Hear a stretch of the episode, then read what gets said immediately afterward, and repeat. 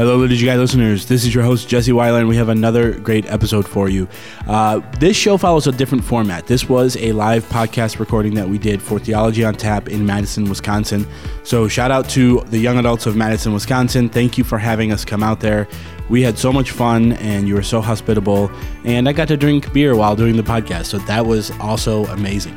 Uh, but our topic for the, the podcast was drunken speech tapping into the spirit of the Mass. And this largely comes from a quote that we found from Romano Guardini, where he says, Let us joyfully taste the sober drunkenness of the Spirit. That is an amazing sentence. That is a sentence I will always remember because it's so fascinating. So we'll unpack that and what that means in this episode. And as a side note, we had a lot of fun doing this live podcast. So if you want to bring the liturgy guys out to your conference or parish or event, let us know. Send us a message on Twitter at Liturgy Guys or email us at questions at liturgyguys.com. We'd be happy to discuss uh, upcoming opportunities and possibilities. This this was a lot of fun for us. This is the first time we ever done a live podcast, so we were a little nervous at first, but I think it, it went well. So uh, let us know if you want to bring us out for your conference or event. And without further ado, episode 35 of season two of The Liturgy Guys. Enjoy. Going to talk to you today about the Mass. The liturgy is what enculturates the gospel for us. What are you, some kind of altar boy?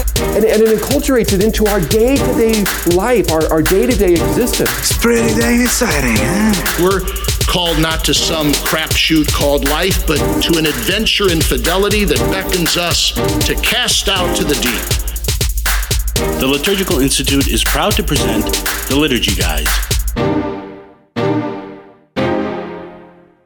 All right, we're talking about drunken speech today. Yes. But we're not speaking drunkenly. Well, one At of least us I'm is. not. Yeah, well, One here we are. is. At a, that's here. Clink your glass there, Chris. Oh, that glass doesn't clink, Jesse. It's vodka and it's There we go. plastic. Okay. Good. Well, it's kind of a provocative name, don't you think? Drunken speech. I mean, it's perfect for theology on tap, but if you told your average parishioner, we're going to have some drunken mass today, and you're, hopefully you'll speak with a drunken speech to God, they'd probably be a little scandalized, don't Your you mother church speaks uh, uh, drunkenly. Would that be bad, scandalous? Well, I think it would. And so, in fact, I just read this thing from St. Cyprian today that he said it was a sober inebriation. So, how can we have drunken speech and sober inebriation in the liturgy? Sounds like, a, like an oxymoron. It does, in fact. The term uh, drunken speech, this, uh, we, we took this title from uh, this fellow Romano Guardini earlier, who, who has this line Let us joyfully taste the sober drunkenness, the sober drunkenness of the Spirit. And so he's uh, one of many who, who invokes this. And I, it's, it's uh, we can kind of get to the bottom of this. When the, another uh, formulation of this is, uh, besides sober drunkenness, is uh, drunken speech, or what is the other one? Sober inebriation. Uh, and what they're trying to express by this is uh, when the church uh, worships, Dennis mentioned this one community of the church, and one of the persons of the Trinity is the Logos. That would be the Son, the Word. That would be the Son. And so Logos means, uh, it's the root of our word logic or sobriety or speech. Wait, it's the root of sobriety? it means sort of the same Okay, thing. sure, we'll go with sort of. It I'll means like, uh, sort of. like ordered, right? An ordering ordered. principle, ordered. Got it. And uh, so what's the other part then? The disordered, drunken The part. spiritness. Oh yeah, the yeah. The, the loving. That's the same thing.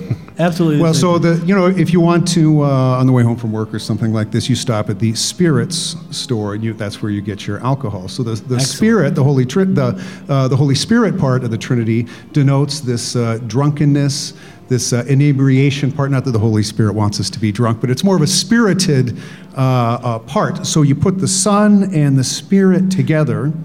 And the way that the church prays then at the liturgy is characterized as sober inebriation. Right. So full of joyful enthusiasm and energy, and a little bit loose, and a little bit happy to be where you are, but sober That's enough that you're not losing your sense of rationality and your ability to do what you're supposed to do. So that just being like right on the cusp there, making sure that you have yeah, kind it's of a kind little of uh, buzzed, you know, buzz- buzz spiritually liturgy. buzzed, right? All right.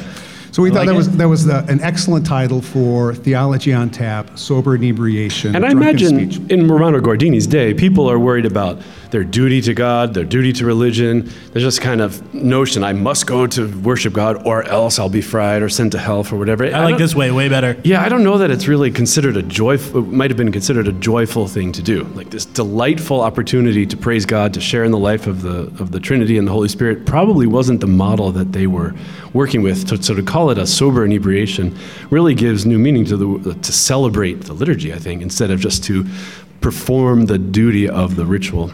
He talks about that in one of his letters that the, as long as the liturgy just seen something that you need to get through, you need to get through the ceremony all right, then you know that's all it is. But you're right; it's supposed to be something that that animates your entire existence and uh, kind of with with the spirit, of, you know, pushes you out the door into the world to to sanctify and divinize all of your life. Right. If you've ever been to a party of someone you don't like very much, you know, it's like, oh, I've got to go Never. to their anniversary or the boss is having or whatever. And Jesse's birthday. Yeah, the, the Christmas party that you hate going to or your school reunion. It, it's, You told it's- me you were busy that weekend. Yeah, I did. It's drudgery. It's not actually lively. It's not uh, a happy, uh, delightful thing to do. But you know, celebrating the liturgies. That's the word that priests use every time they start mass. Is we celebrate these mysteries. And I don't know that we think of mass as celebration, but what we're actually doing is rejoicing in the fact that heaven and earth that were united, uh, you know, that were disunited in some degree after the fall, are now back together. It's this wedding feast of the Lamb. And so you want to have a slightly drunken speech, right? Yeah. Not an If you're at a embarrassingly wedding- drunken If you're at a wedding, yeah, you want to be inebriated, Exactly. but soberly. right, right. All right. So You'll never get out on the dance floor otherwise, right? That's true. The wedding feast of the Lamb, right? Exactly. Okay, so if this is what uh, the Mass and the liturgy is, it's characterized by this uh, drunken speech or sober inebriation. What we wanted to uh, suggest is well, how is it that when you go to Mass, you can tap into that uh, tap, if you want to put it That's that like way? theology on That's tap. theology on tap. That's right. How can you drink deeply from these uh, well springs of drunken speech and sober inebriation when you go to the Mass so that you can be filled with the same sort of logos and the same sort of spirit that can transform you as we go out? So, we wanted to suggest then that during this podcast, three different ways uh, that uh, the Mass offers us to tap into this stream of grace, which comes uh, from the side of Christ, made accessible to us in the liturgy, so it can transform us. And then we want to offer some real practical things to do that you can do next this next Sunday when you go to Mass to see if they don't actually help your liturgical experience. That sound all right? Yeah, I, I mean, you guys prepared this, so I'll just sit along. Give it a go. Chris. All right. You're starting with the word. Yeah, okay, so the, the first, and there's many ways, but the first one that we want to uh, suggest is how to listen to the readings, how to participate in the Liturgy of the Word. Dennis, what is the Liturgy of the Word? Why don't we start with that? Well, it's the proclamation of the mission of salvation. And you know, the, the, uh, the church's books have introductions into them, often called prenotanda or the notes in the front. And they, they'll tell you what is, what is it about. And uh, the introduction to the lectionary is actually surprisingly interesting. And it says, you know, the, the, the ambo goes here and the lecture does this and that. But then it says that the, the reading of Scripture is not just this little Bible class that you do until you wait around for the Eucharist, which is kind of the real thing. It's actually imitating the process of salvation. So God speaks through creation, Old Testament, New Testament, Psalms, and it's all a preparation to receive Christ, to know Christ is coming, and to receive Him in the Eucharist. So it's actually kind of a two step process. How do you know what the Eucharist is? Well, because God taught the world how to look for it. How do you know what the Eucharist is? Because Christ said, This is my body. And then the road to Emmaus is one of the stories they mention in particular, that they hear the story again of what Christ is about and what he means, and then they recognize him in the breaking of the bread. So attentive listening to Scripture isn't so much just getting your Bible study in as much as it is saying, I understand now the whole mission of salvation that God has prepared, and when I receive communion, I'm going to know that that is kind of the apex of that process. So being attentive to the story of Melchizedek, or the ark, or the flood, or creation, or recreation is actually very relevant to receiving the Eucharist in 30 minutes later. What do I do when like my daughter Agnes is running around trying to play with the other kids? I, do I just miss out on that? Eh, Pretty much, yeah. All right. I think God understands that having kids in mass means you're going to be checked out a little every so often. What it reminds me of when you're talking about uh, the nourishment in that introduction to the uh, lectionary, which of course is not dry and boring and uninteresting. I can't No. believe you would even suggest that.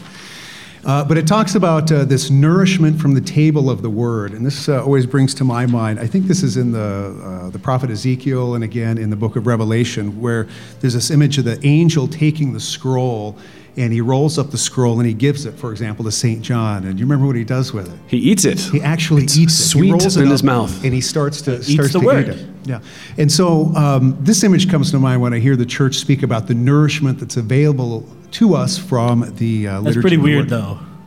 Yeah, it is kind of in a literal way. What Yeah, if you did that way. in church? You just went up to the, the Jesse, I do that, but in a sacramental way. In a sacramental sure. way. See, this is the principle: is to find out. If I look at what- you in church and then you're just going to start chewing on imaginary food there? Now, my like uh, uh, Zelly is my little almost two-year-old, and they do actually chew on the uh, missalettes and Oh, make yeah. them all dog-eared. That's kind of disgusting. But you know, I remember So- once years ago, and the homily is part of the liturgy of the word. And I remember years ago, I was really upset about something. I I forget what it was exactly, but I was in a bad way. And the, the priest who preached the homily, it was like that homily was written for me. Every word that he said answered all my concerns in all of those moments. And I remember, I don't remember a word that he said actually, but I remember it was the sweetest thing to hear. Everything was like, oh yeah, that's the answer God is giving me right now through this man. And I really felt like the Holy Spirit was speaking to me in that moment, which is pretty rare. And I went up and thanked him, and he was really pleased to hear that that homily worked on. A, Nice A, somebody homily, listened to it, and B, was actually not just rolling off my ears, but was actually effective and changed me in that moment. Well, see, there's we'll get to this in a couple minutes. There's a th- there's things that we can do on the front end of, of going to mass and hearing the liturgy of the word that you can end up having that same sort of uh, effective and affective at the same time experience when when you hear the word. Um, but uh, yeah, back. But let's let's just stay with this. Uh, what's the theology of the liturgy of the word? Is uh, when you describe the, the the conversation throughout salvation history. Um, one of the ways that the the lectionary presents what happens at the Mass is it's kind of a microcosm of the larger dialogue that's taking place or has taken place throughout salvation history. So God speaking to his people through the prophets, and then the prophets speaking back to God on behalf of people. This is a dialogos that's going back, and there's that word logos, right? So it gives us a, a peek at what's the real meat of the liturgy of the word. It's not just texts and scribbles on the page, it's, it's the actual logos that, that's the, the content. But think of the dynamics of what happens at, during the liturgy of the word at a Sunday Mass. You know, God is speaking to us through the Old Covenant, yet it's a little bit unclear and shadowy. And then in the psalm, we turn around and we speak back to God, yet not in our own words, it's in the words of the psalm. And then God turns around and he speaks back to us through the, uh, through the epistle and the gospel and the homily. And then we stand and we turn around and we speak back to God when we say, Credo, I believe in God, and then we offer our petitions. So even the, the dynamic of what's happening in the liturgy of the word is this back and forth conversation, uh, the content of which is actually the Logos. So what they say, the words of the liturgy are from God, to God, and about God. Right. And they are, see, this, this is what's so uh, um, beautiful about what God has done. You know, imagine when, when two people are having a conversation, Or three. or when two people are having when two people are having a conversation. So imagine that Jesse here uh, is God, and I'm the Word, and Dennis is man. Now, just think of the dynamics here of what happens in salvation. God speaks, and Jesus happens Hello. to be God. He speaks a word. Jesus is actually the Word.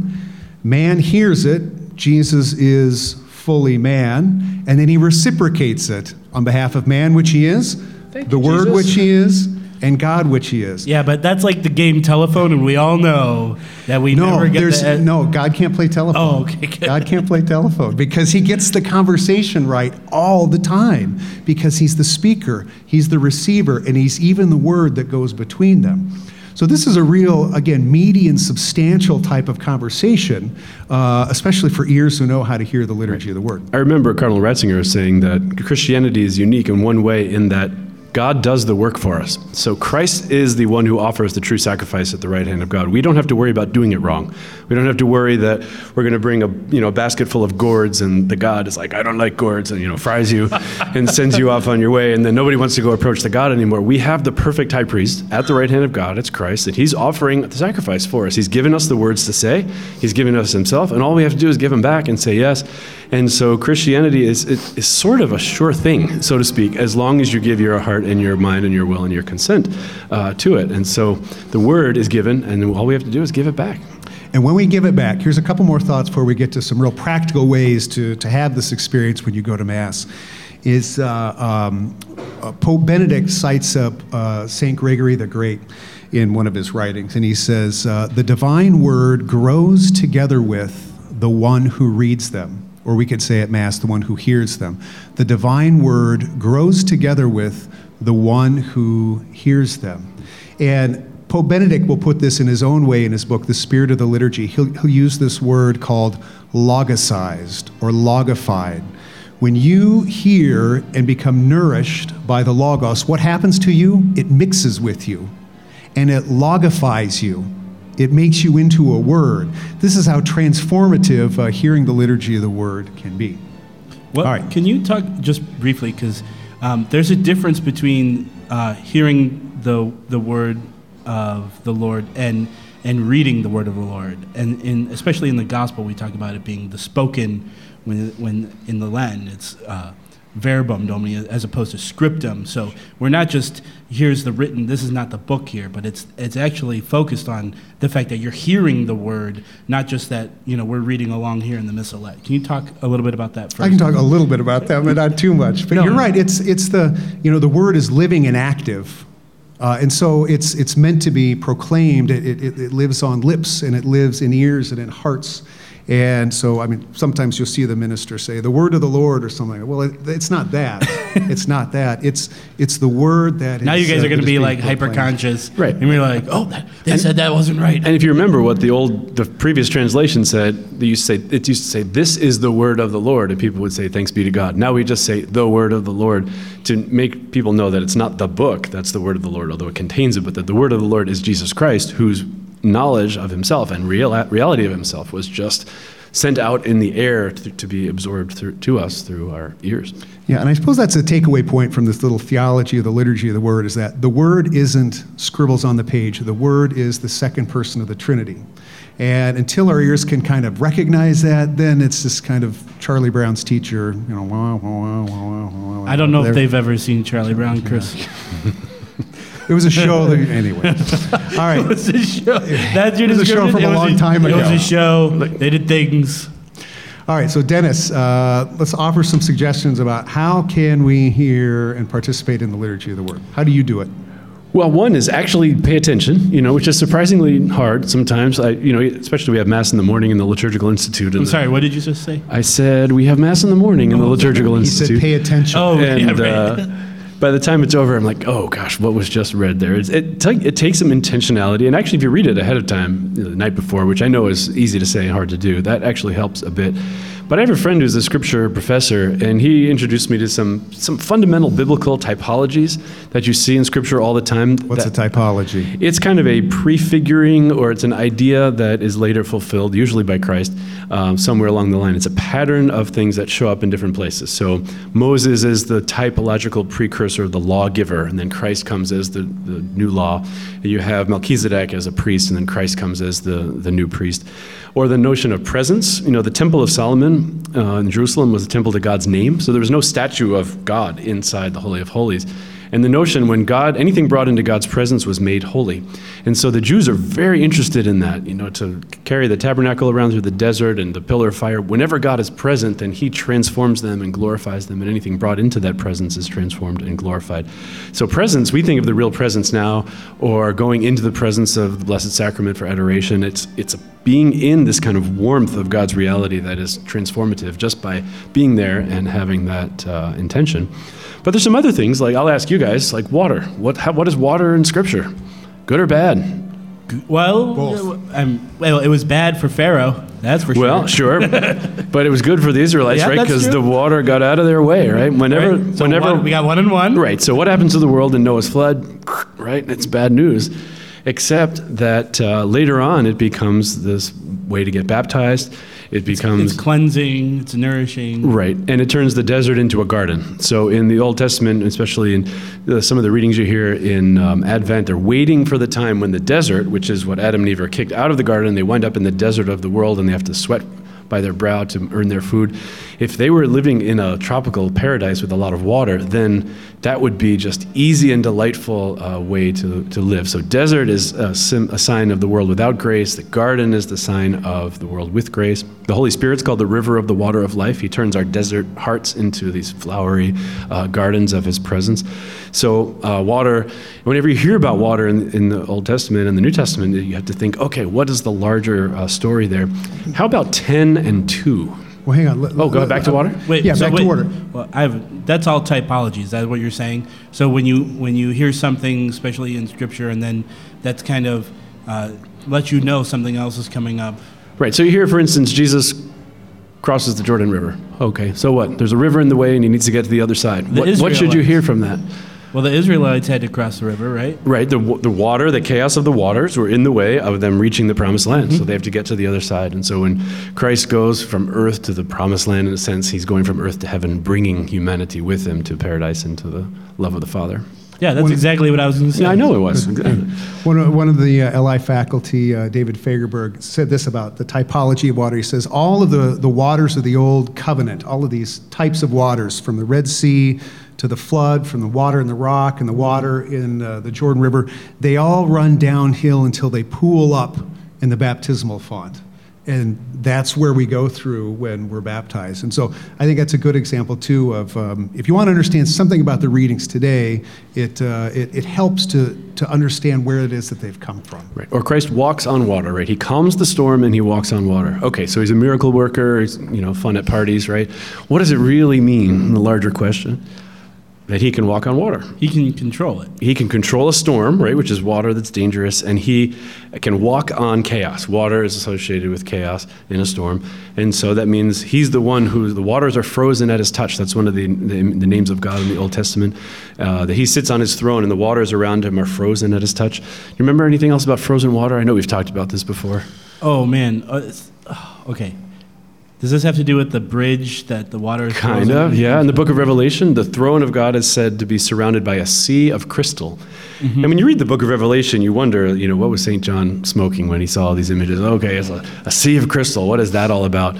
But if you understand your typologies, you can say, all right, the sea is that kind of chaotic thing that separates us from God. If waters are frozen at God's touch, He touches the water and they freeze, not only to turn to ice, like that you could walk across to have a bridge back to the Father, but crystal. They're brought to like this diamond-like, jewel-like quality of heavenly perfection. So that is code language for we now have access to God the Father by the sea of crystal that surrounds his throne. But you would never really know that. It would just sound like a weird sort of acid trip uh, unless you know what those typologies fulfill. All right, so typology is one way to listen to the readings. Uh, I'd suggest uh, one that uh, has been around a long time, and that's uh, what's called Lectio Divina or Divine Reading, which uh, probably many of you are familiar with. And what it consists of is reading the reading ahead of time. So there's a, a Lectio, a reading, and finding out what it is that uh, God is trying to say in this reading. Uh, the second step is the meditation or meditatio, where you're supposed to almost picture yourself in the reading. What is God saying to me, particularly in this reading? The third thing is what do you say back to God uh, in response to what He said to you in the reading? And the fourth is, well, what are you going to do about it? So you've had this dialogue, the content of which is the Logos, and it's supposed to change your life. And so it ends with this sort of contemplation and uh, resolution. Um, and so we try this uh, in uh, the Carstens family from time to time. I, mean, I want to tell you about my uh, little Lectio before last weekend. And like maybe I'll start there. Does anybody remember what the reading was, the gospel reading from last Sunday?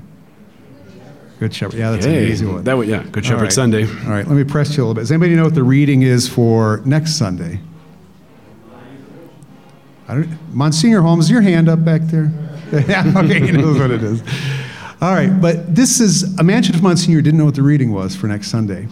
right? And He's going to nourish us with this word. Saying, but it- it's the same for all of us. If this is the type of word that's to logify me, and I don't even know what it is, it's, it's you know, lit- worship isn't magic. It's not going to change us on its own. So we have to read the reading. Well, uh, so last uh, week was a Good Shepherd, and uh, at the little farm where uh, where I live uh, with the family uh, south of La Crosse, it uh, they're doing lamb. I say they are doing lambing. I don't do any lambing. Wait, What what is, is- lambing? lambing? I've never heard that as it's a having verb. lambs. It's when the ewes have lambs. You you have lambs. You the sheep give birth, The yeah. sheep give birth. Can I draw you a picture? No, You- but no, you have yous have lambs. Yous guys. Okay. Oh wait, you. Okay, like so the animal. sheep Got it. have lambs. Okay. Okay. All right. You, you And lost so, me at lamb. okay, Go ahead. okay, all right.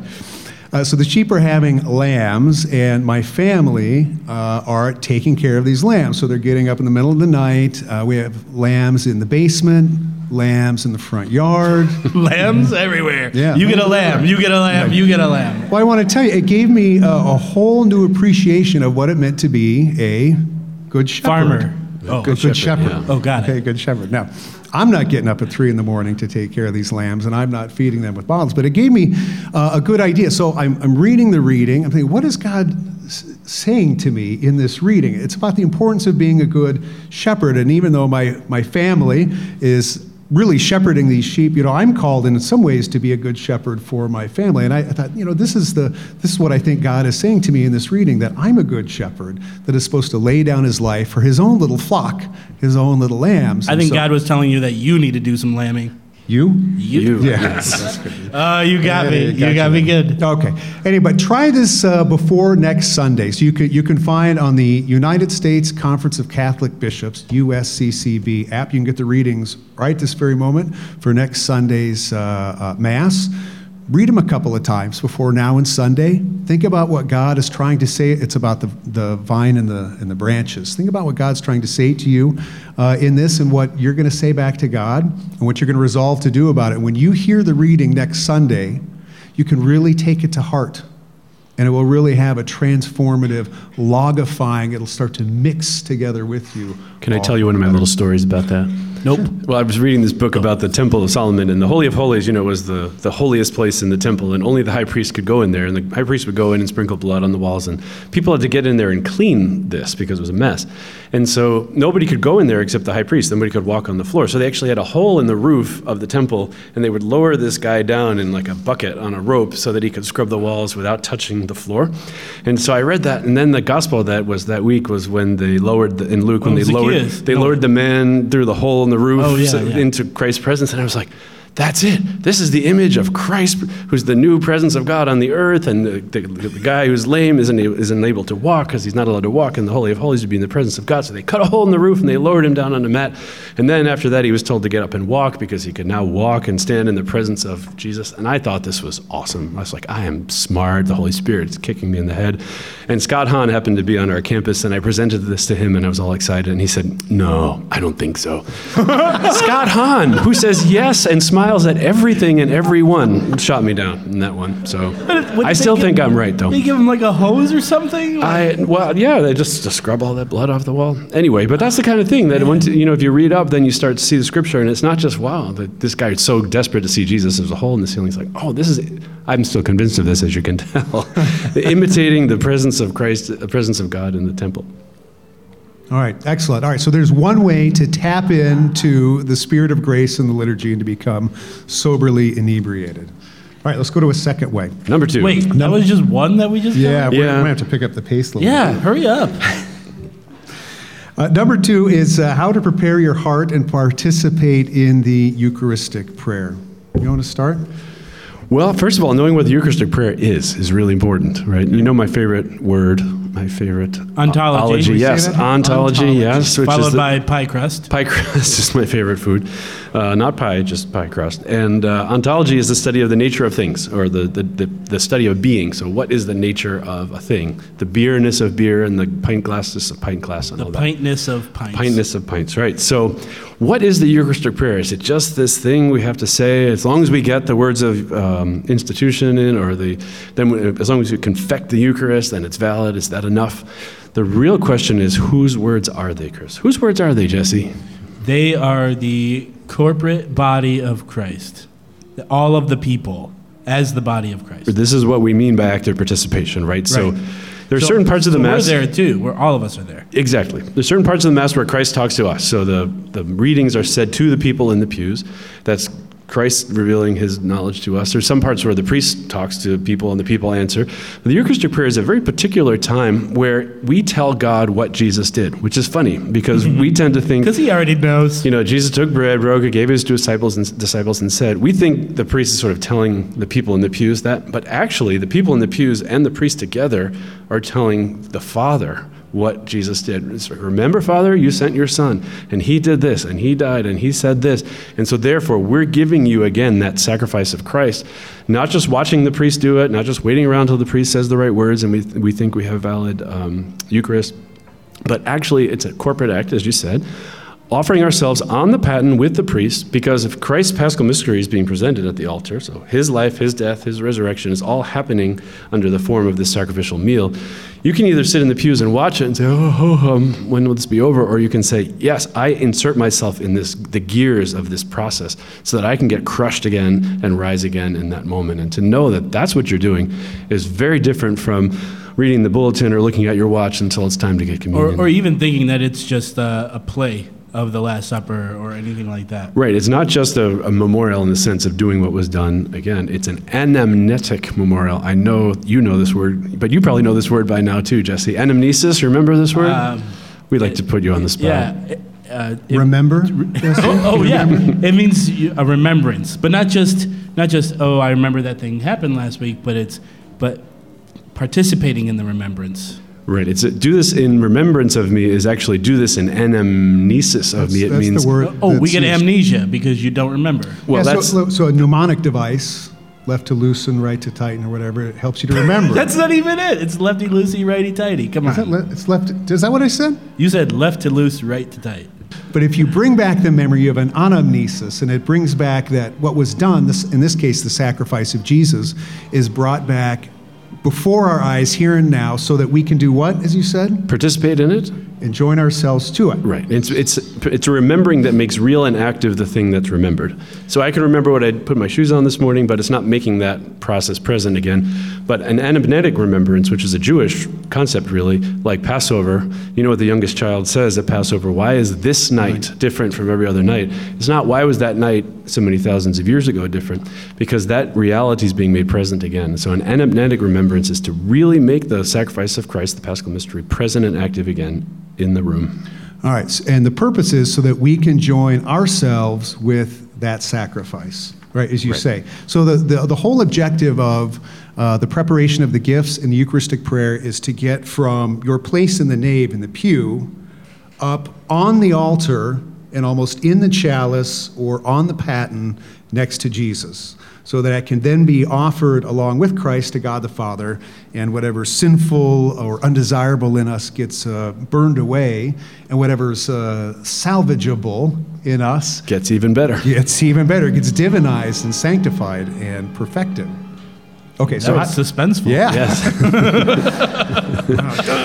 right, and Pope Pius the Twelfth, right Yeah, before we the have sound council. cues for this podcast. yeah, It's there great. you go. Pius the Twelfth said that active participation was offering yourself on uh, as a victim on the paten with the priest. We think active participation is doing this, doing that, but he said real active participation in the process. Christ is giving himself to the Father. We want to give ourselves to the Father too by being joined to Christ's sacrifice, and that's active participation in the very dialogue of the Trinity. All right, smart guy. Yeah. How do you, how do, you do it? You just will it. It's actually that easy, right? You say, "Yes, Father, Says the guy with no children. I put myself I put myself on the paten, right? Sit still, be quiet. Now I put myself on the paten, right? You don't have to jump through hoops or nail yourself to a cross or anything like that. Christ is taking us into this unbloody but real activity. Yeah, in some ways you're right. It is if you ju- if you know what's happening and you know what you're supposed to do, you're way ahead of the game than uh, you would be otherwise. Um, but yeah, so how do you get from the pew up into the chalice? One of the ways that uh, that we try to do it, that I try to do it, is uh, uh, with the with the aid of praying daily the morning offering. which some of you might know. Uh, it says, O Jesus, through the Immaculate Heart of Mary, I offer you my prayers, works, joys, and sufferings of this day in union with the holy sacrifice of the Mass throughout the world. All right, so you pray this. You can pray this with, uh, Ag- how old's Agnes? She is two and a half. Two and a half. She's old enough to do this, huh? I hope so. Yeah, okay. So you pray this with the family, with the kids, uh, on the way to church, or even during the, the preparation itself, or before Mass begins. You think to yourself very intentionally, all right, what am I praying for? Uh, what am I working towards? What are my sufferings, my sins, my struggles? What are my joys?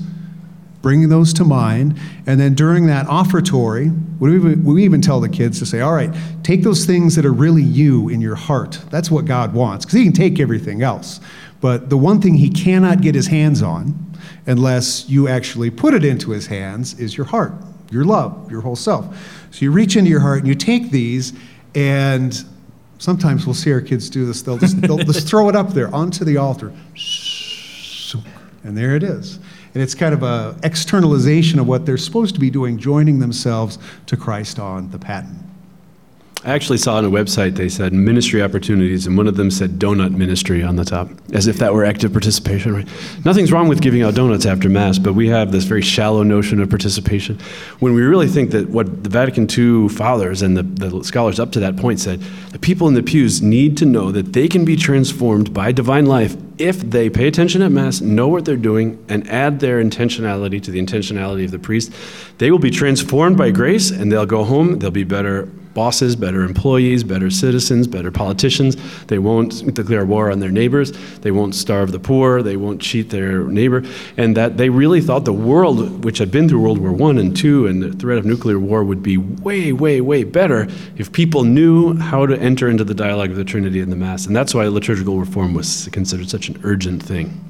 Can I give one small typology before we leave this? Sure. It's pretty awesome. Okay, so you've heard of Shadrach, Meshach, and Abednego before? All right. God bless you. Yeah, Yes. thank you. So uh, they are in the Babylonian captivity, um, and Shadrach, Meshach, and Abednego, also known as Hananiah, Azariah, and Mishael, just to keep it confusing, uh, are thrown Wait, in. they had like other names too. They did, yeah, as if Shadrach, Meshach, and Abednego weren't uh, Were, enough. that, were those their confirmation names?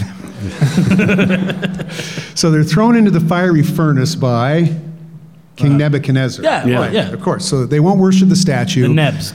King Nebuchadnezzar is uh, angry, so he, he heats up the fiery furnace seven times hotter than it otherwise was, and he throws Shadrach, Meshach, and Abednego into the fiery furnace. And they realize at this point that they are in trouble. They have nothing that they can give to God. And so Azariah makes this prayer. He says, We have in our day no prince, prophet, leader, no Holocaust, oblation, salva- uh, sacrifice, incense, no place to offer first fruits with you. They don't have anything. Well, actually, this isn't true. The one thing they do have is Their hearts. Their hearts. So he continues, he says, So with humble spirit and contrite heart, let us be acceptable to you by God, as if it were thousands of fat lambs that we were sacrificing. Well, there's something interesting that happens at Mass is that when we've given ourselves all to the hands of the priest at the altar, and he prepares the chalice and he prepares the ciborium, before he washes his hands, he bows low and he says this prayer quietly. With humble spirit and contrite heart, may we be accepted by you, O God, and may our sacrifice in your presence this day be pleasing to you, Lord God. Or something like that, Father. Sorry if I'm a little off on that.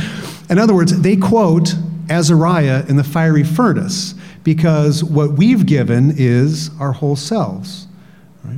So this is imagine on Sunday you're in the fiery furnace with Jesse and Denis and Hananiah and Azariah. What did we do to get there? Who And- knows? Okay, and you're supposed to offer your whole selves. And then one last thing: what happens is um, God hears their prayer in the fiery furnace, and He sends a dew-laden breeze to cool the flames of the fiery furnace, and they get out. And what happens, at least in Eucharistic prayer too? Do you remember, Denis? Uh, at the epiclesis, send down your spirit Like the dewfall. There it is. So there's the, the Holy Spirit coming in to take our sacrifices. Anyway, so there's the second thing learn, pray, be intentional about your prayers, works, joys, and sufferings, and throw those up onto the altar along with everybody else's in the church. That's what God really wants. So Join go to mass and throw up. Got it. There you go. All right. Number three. What is number three? The dismissal. The dismissal. The go. The My moment favorite- you've all been waiting part. for. That's my Yes. favorite part. All right. Uh, the first observation I'd like to make is, you know, so this 55 minutes that we uh, that we go to on a Sunday morning. Sometimes it's called Eucharist. Sometimes it's called Divine Liturgy. Uh, the ancient church called it the breaking of the bread. But what do we most often call it? Mass. The Mass. The Mass. And it's a curious thing, I think, that we name this activity by its dismissal. Everything that's happened before it is named by the last word. It seems to be similar to saying, hey, do you want to go get a last call tonight? Or do you want to go catch some closing credits? Or do you want to go watch a final buzzer? it wouldn't make any sense, but for the Mass, we call everything by its dismissal. So I think this just should say something to us about how important the dismissal is. And the term Mass, uh, do you know where it comes from? Mise? Mise. The What's sending? that mean? Sending. It's also the root of the word missile. Missile, yeah. Missile. So it means to be sent. To be sent. Say something else smart about it. Well, you know, the, um, the, mic- the macrocosmic view of uh, You had you had me at micro. I don't even remember what salvation history. said. Is that Adam and Eve are happy in the garden, right? And their job was to maintain the garden, but also to spread the glory of God even outside the garden, not forced out, but to, to glorify the world. And then, you know, after the whole story with the tree and the serpent and eating the fruit and everything, they're basically sent out into the world. And our job is to get back into this right relationship, to restore the world, to bring the glory of God from the Holy of Holies, which is, you know, the, the center of the church, out to logify the world, to make the whole world a paradise at the spiritual level. And so, you know, coming to Mass is kind of like the, um, I don't know what, like the Navy SEAL training, but then they have to go out on mission. And so you do this intensive training and then you bring that out to the world. And so the sending is very important. If you were just in basic training forever, you'd kind of miss the point of your special mission in the military. I like that image with the special mission. C.S. Lewis, doesn't he talk about our commander is parachuted uh, behind enemy lines uh, in disguise? And now we're supposed to be his foot soldiers out there that's good. Uh, in the world, too. Yeah. Okay, so how do we respond uh, to the, mis- uh, the dismissal? So there you go. Uh, ite missa est, the mass is ended. But maybe one other thing to note is, you know, all of the dismissal formulas, and there are four, and they all begin with the word go. Go, the mass is ended. Glorify go in the Lord peace, by your go life. and glorify the Lord by your life. Go and announce the gospel of the Lord. And this word "go" is an imperative. Uh, It's a it's a command, like a commander would Yeah. give to go out. It's not go have a nice day, see you next time. It's a command to get out and to logify and transform the world. So how do you do that? I'm not very good at that, I have to say. I'm glad you said it. yeah, I know people will sit and make their prayer of thanksgiving and then kind of, uh, Some people are so good at this that they do it early. oh yeah, like leave after communion. Just trying to get a head start, brother. Yeah, I have to beat the other cars out of the parking lot so I can logify the world before anybody else. I don't know. You, Chris, I don't, you need an answer for this, Chris. Yeah, well, um, Depends on you how know, many like- announcements like there the- are. Yeah, yeah. You know, li- like the other parts, it's something that we can all work on. Um, one thing that I've tried to learn is the, the prayer of St. Francis, or the peace prayer Lord, make me an instrument of your peace. Where there's hatred, let me sow love. Where there is injury, pardon. Where there's doubt, faith. Despair, hope, darkness, light, uh, and the rest. This, uh, I think, seems a suitable prayer uh, at the end of Mass to, to the the secret is to translate what's happened in the Mass to what's going to happen in all of those other hours out there in the world. And so to pray this, uh, priest, this um, peace prayer, I mean, we all know we're going to run into people who are filled with doubt and despair and wish to be understood and who are injured.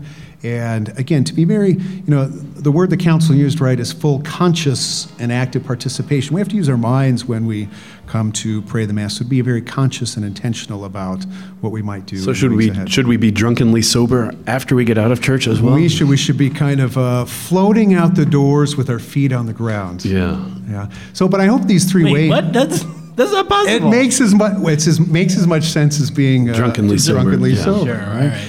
Yeah, so we've in- had an encounter with the Logos. We've had an encounter with uh, the Spirit. Maybe one last observation before we, we're about to wrap this up. sure. Sure, sure. Okay, is uh, You go ahead. I'll look at the okay. questions while you finish. is um, uh, notice the parts of the Mass that, that we talked about the liturgy of the Word and the liturgy of the Eucharist and the dismissal. Um, do you all know the answer to this question? Why did God make you? Because he did. well, that's one way to put it. Uh, to know him and love him, love right? him, and serve him in this life, and to be happy with him forever in the next. These are called um, when, J- uh, when, uh, uh, Denis claimed that I was like Jesus. These are the offices of Christ: His prophetic office, His priestly office, and His kingly office. And so these three things that we talked about address those three offices of Jesus and our own identity as Christians to know, to love, and to serve. And so I guess we would just encourage you to try these things between now and Sunday, and I think you'll find that they work and that you will leave Mass soberly inebriated. Not inebriatedly sober. Could be. Right, could be. All right. That's it. Thank you guys. So you guys know that we love the Liturgical Institute and we love everything that we do here, but you know who else loves the Liturgical Institute? Yeah, Bishop Robert Barron. And guess what he has to say about it? Well, I've known the Liturgical Institute from the very beginning. I was at Mundelein on the faculty in 2000 when it started. I knew Monsignor Mannion very well, who was the founder. Uh, Dr. McNamara, who was with him from the beginning, I've known. We become good friends. I've spoken many times there. I've known all the faculty members. I've known many of the students. So I, I know from the ground up what the, um, the LI does. And they introduce people into the beauty of the church's intellectual tradition and liturgical tradition. And um, I don't know in the country a better place to go to get immersed precisely in that aesthetic dimension and the intellectual than the LI. So, you know, I'm a big fan. Mail call! Mail call! Oh, Moses, Moses, why do you question me? Why do you care? Today, we have a similar debate over this. Anyone know what this is, class? Anyone? All right, we have a, a question here. Chris picked this one. Okay. This doesn't have a name. Does this person win something? No, we, we pick uh, randomly out of a bag Okay, for so the this Are winner. there any other questions out there? Yeah, so this one's a loser, so it doesn't get in the pot. No, I'm just kidding. I will put it back in. Um, uh, yeah, did we get all the questions, Mark? Where's Mark? Okay, so this is the question we are going to answer right now. Yes. Does this person win anything? No, uh, sure. We'll give him one of these prizes over here. Okay. Yeah, one of the, We have not a t-shirt. name We have on it. t-shirt. We Yeah, have one of the t-shirt. leftover bread. If you recognize this as your question, let us know. All right. Uh, and if you're too embarrassed to have asked this, then we understand. At least I do. All right. Uh, that's actually a good question. Of course it is. I also have this question.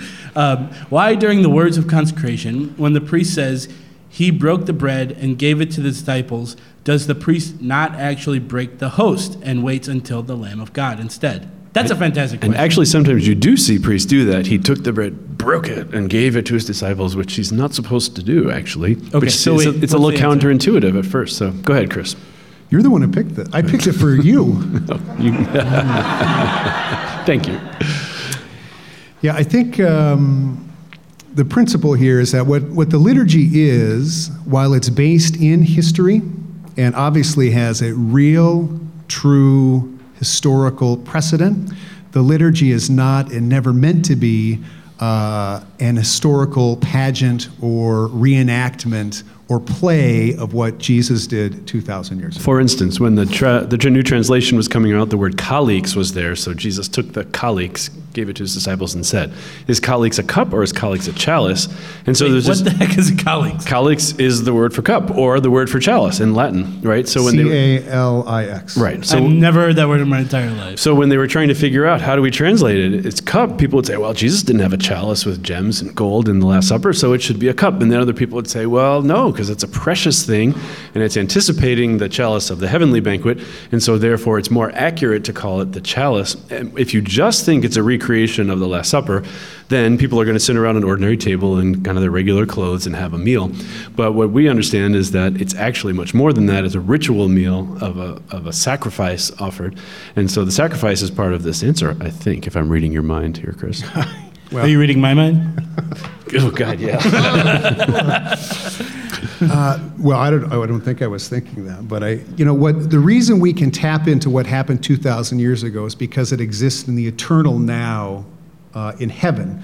And so the liturgy that we're participating in is principally the heavenly liturgy, where the Lamb of God is seated at the right hand of the Father, worshiped by the angels and the saints. You know, it, it might be true that uh, uh, your boss is a Jewish carpenter. Uh, but it's it's uh, My least favorite bumper sticker. the better bumper sticker would be uh, my boss is king of the universe seated eternally at the right hand of god the father Second person of the. Trinity. Gosh, that's that is too long. It would is go across long. the whole bumper of the car. It would be right. awesome. you would really have to tailgate somebody to be able to read that. But it's it, that's the same reason why Monsignor Holmes doesn't come out on Sunday, you know, with kind of the toga and the Jesus sandals and you know the long. At least I hope- I hope he doesn't. Wait, do you? Not since the 80s, anyway. because his his vestment, his manner, his words are all um, they're they're participating in the heavenly liturgy, and through the heavenly liturgy, do they uh, tap into Jesus's. Uh, So, so why is it broken at that par- at that part of the mass where he's the he's not God? trying to mimic, or like in a pageant play, he's not trying So to. it's purposefully moved to a point where it's not leading on somebody to believe that it's. an Well, actual- part of uh, this would be the, one of the reasons St. Thomas would say, How is it that the Mass is a sacrifice? He would say it's a symbolic sacrifice because we do certain things that symbolize that Jesus is in fact broken. Now, Jesus isn't broken any longer because he cannot be broken uh, like he could have 2,000 years ago. Now he's in heaven. He can't die anymore.